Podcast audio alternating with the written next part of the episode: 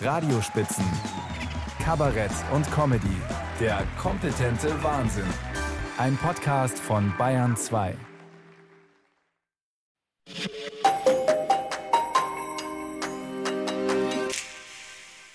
Berlin.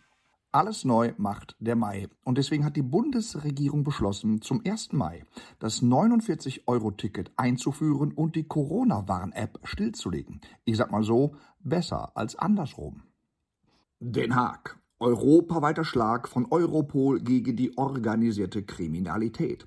Gemeint war allerdings die Drangheta und nicht gewisse Cum-Ex-Betrügereien diverser deutscher Banken. Aber darüber hielt ja die schützende Hand nicht irgendein Mafiapate, sondern das Bundesfinanzministerium.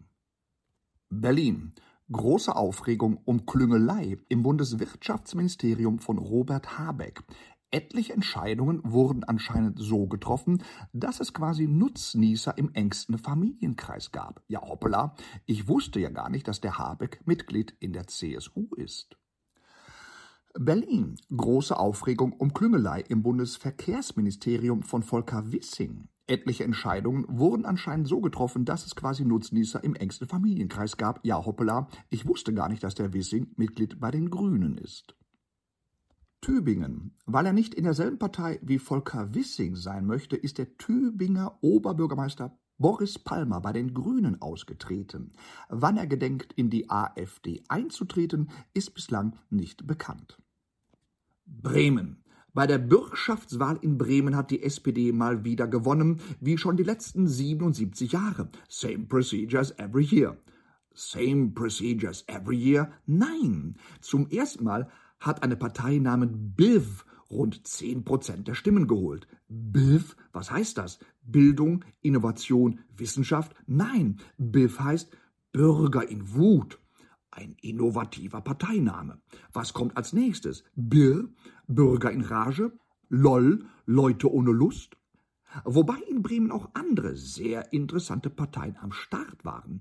Partei für schulmedizinische Verjüngungsforschung zum Beispiel oder Mera 25, das ist eine griechische Partei und heißt übersetzt Europäische Realistische Ungehorsamsfront. Mal ehrlich, da ist man mit Biff ja noch glimpflich davongekommen. Blöde im Wahn. Rostock. Das Bundesinstitut für Bevölkerungsforschung hat in einer gemeinsamen Studie mit dem Max-Planck-Institut für demografische Forschung herausgefunden, dass von allen Bewohnern in Westeuropa die Deutschen bei der Lebenserwartung auf dem vorletzten Platz liegen. Das heißt, von allen Menschen in Westeuropa sterben die Deutschen so ziemlich als Erste, was im restlichen Westeuropa nicht unbedingt für Bestürzung sorgt. Vor allem aber, weil sich das alles ja auch wieder ausgleicht, und zwar dadurch, dass von allen Menschen in Westeuropa die Deutschen so ziemlich als Letzte in Rente gehen.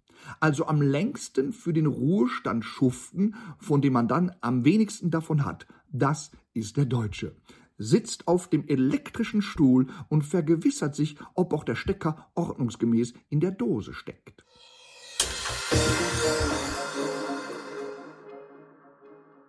Berlin. Große Ampelzoff um Robert Habecks Entwurf eines Heizungsgesetzes. Vor allem die Kosten sind ein Problem. Und das kommt jetzt natürlich völlig überraschend. Also das mit den Kosten.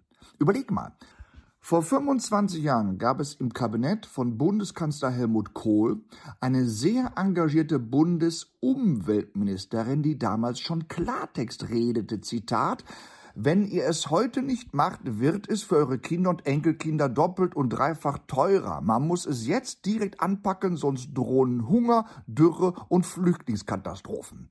Und wenn man sich heute mal vor Augen führt, wie dir jemand vor 25 Jahren klar gesehen hat, was das Problem ist, da fragt man sich, warum ist die Frau nicht an die Regierung gekommen? Was ist aus der eigentlich geworden? Wie hieß die nochmal?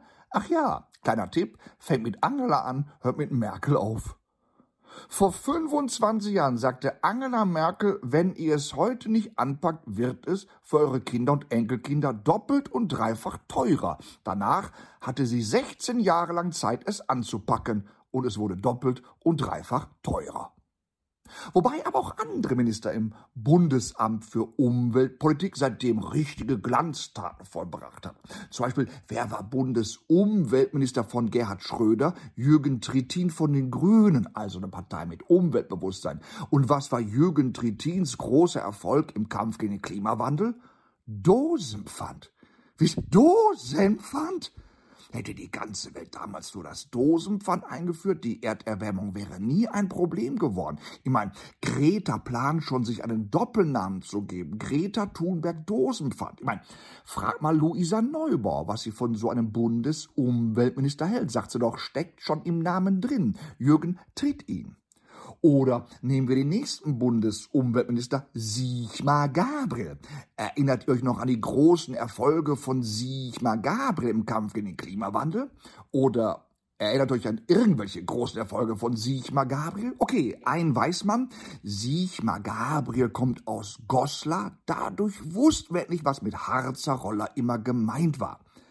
Mal ehrlich, der größte Erfolg von Sigmar Gabriel, er ist jetzt Lobbyist der Deutschen Bank geworden. Ja, ich bin nur Kabarettist, der Gabriel ist ein richtiger Komiker.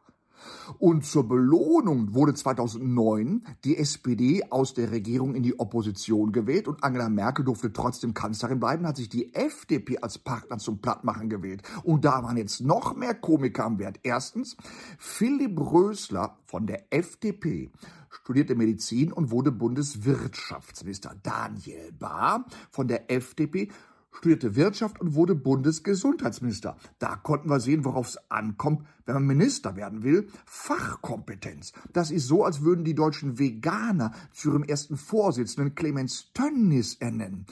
Und folgerichtig folgt dem Bundesumweltministerium Norbert Röttgen. Und sein großer Erfolg im Kampf gegen den Klimawandel? Eine Verlängerung der Laufzeiten für deutsche Atomkraftwerke. Reicht eigentlich schon als Pointe, oder? Ja, und zwar so sehr, dass man auch 2011 in Fukushima dann laut darüber lachte. Und zwar so laut, dass Angela Merkel dann wiederum, die zuvor immer sagte, Atomenergie ist als Brückentechnologie alternativlos, dass sie nach Fukushima zeigte, was sie mit alternativlos meinte. Über Nacht ließ sie in Deutschland sieben Kernkraftwerke vom Netz nehmen und nicht eine einzige Glühbirne im Land ging aus. Also außer Norbert Röttgen, aber der war ja damals weder glühend noch Birne und heute nur noch eine unterbelichtete Funzel. Also das Motto der letzten 25 Jahre lautet doch, Mutter Natur spielt verrückt und Vater Staat dreht durch. Letztes Beispiel, Bundesverkehrsminister Volker Wissing, Klammer auf, FDP, Klammer zu, hatte vergangenen Sommer wegen des niedrigen Wasserpegelstands im Rhein vorgeschlagen, die Fahrrinne zu vertiefen, weil hat der Volker im Naturkundeunterricht sehr gut aufgepasst, zweites Gesetz von Isaac Newton, je tiefer die Fahrrinne, umso mehr gibt's Regen. Also Mutter Natur spielt verrückt und Vater Staat dreht durch, vor allem wegen der Kosten. Kein Wunder, dass bei solchen Eltern die Kinder renitent werden und freitags die Schule schwänzen, um sich lieber auf der Straße festzukleben.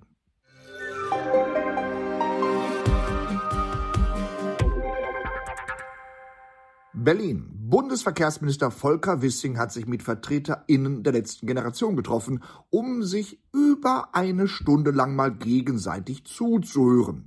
Wissings Ehefrau hat Protest angemeldet. So lange hat der Volker mir schon lange nicht mehr zugehört. Aber ist schon bemerkenswert, wie schnell diese Klimakleber in so kurzer Zeit zu einem gesellschaftspolitischen Thema wurden. Also die Kleber, nicht ihr Anliegen, das Klima.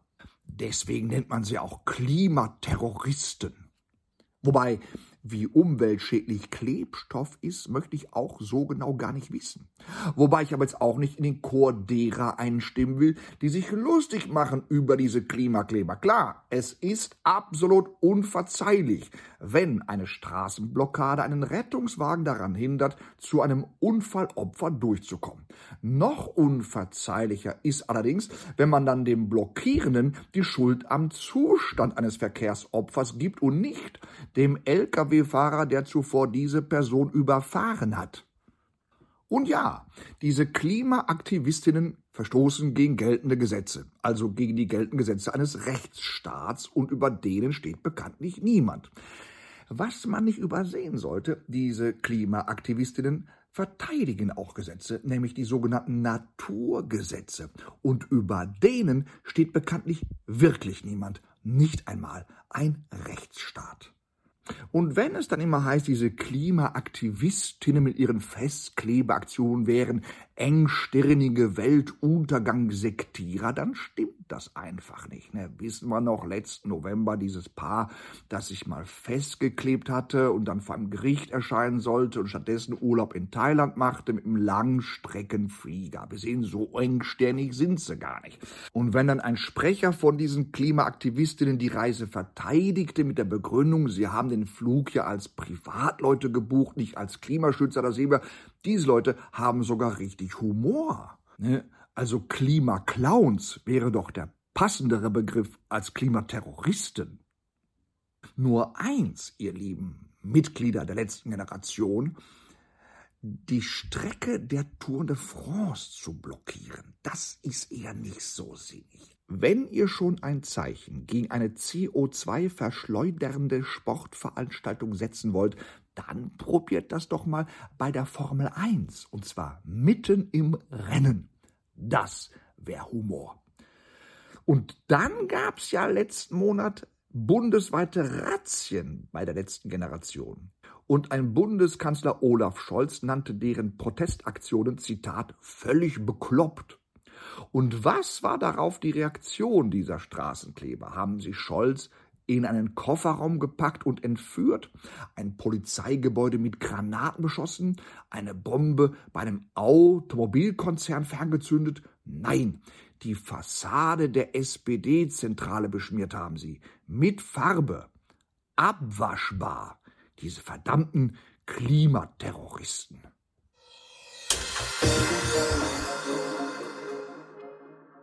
Oakland, Kalifornien. Das Global Footprint Network hat errechnet, dass Deutschland am 4. Mai 2023 seinen Erdüberlastungstag erreicht hat. Das heißt, das restliche Jahr verbrauchen wir Deutschen mehr, als uns zur Verfügung steht.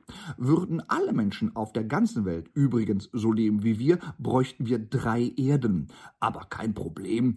Die Experten arbeiten schon daran, wie man mit künstlicher Intelligenz zwei weitere Erden aus dem 3D-Drucker produzieren kann.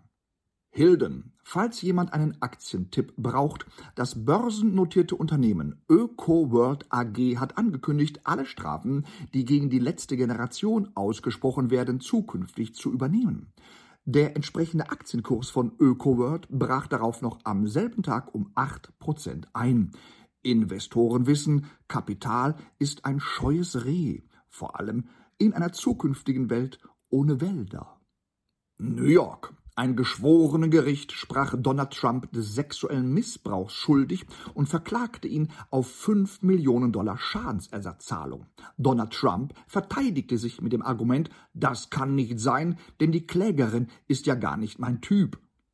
Damit wollte Trump anscheinend unmissverständlich klarstellen, dass Frauen ein ganz anderer Typ sein müssen, bevor sie von ihm sexuell missbraucht werden. Berlin. Die Eisenbahngewerkschaft EVG streikt, um höhere Löhne für die Belegschaft zu erkämpfen. Und ein Streik ist ja bekanntlich ein Ausnahmezustand, der aufzeigen soll, wie sehr eine berufliche Tätigkeit gebraucht wird. Dass also infolge des EVG-Streiks Züge ausfallen oder sich verspäten, na, das nenne ich mal einen Ausnahmezustand. Liverpool, Eurovision Song Contest, Germany, Same procedure as every year. Aachen. Der ukrainische Staatschef Volodymyr Zelensky hat in Aachen den Karz-Preis erhalten, nachdem im Februar Annalena Baerbock in Aachen den Karnevalsorden wieder den tierischen Ernst erhalten hat. Andersrum wär's auch lustig gewesen. Montana. Der US-Bundesstaat Montana will TikTok verbieten. Sofort große Aufregung bei den Usern von wegen Einschränkung der Meinungsfreiheit als gäbe es nicht hunderttausende andere Plattformen, seine Meinung frei zu äußern. Denn mal ehrlich, wer TikTok nutzt, kann auch gleich in Peking nackig auf dem Tiananmen-Platz rhythmische Sportgymnastik machen, mit Kopfnicken und Ganzkörperbeugen. Ankara. Recep Tayyip Erdogan, Präsident der Republik Türkei, hat die Wahl gewonnen und bleibt nicht nur Präsident der Republik Türkei, sondern auch Recep Tayyip Erdogan. Bis er die Wahl angenommen hat, verging einige Zeit. Er hat nicht mehr gewusst, aus welchem der tausend Zimmer in seinem Palast es nach draußen in die Freiheit geht. Wie man vernimmt, war die Wahl übrigens frei und demokratisch und konnte nicht manipuliert werden. Na, sowas. Da sollte sich das Berliner Abgeordnetenhaus mal ein Beispiel nehmen. München, große Langeweile in der Fußball-Bundesliga. Der deutsche Meister heißt, wie schon in den letzten 150 Jahren, FC Bayern München. Übrigens, der letzte deutsche Verein, der so oft hintereinander Meister wurde, das war der BFC Dynamo in der DDR. Schon Karl Marx wusste, Geschichte wiederholt sich als Farce.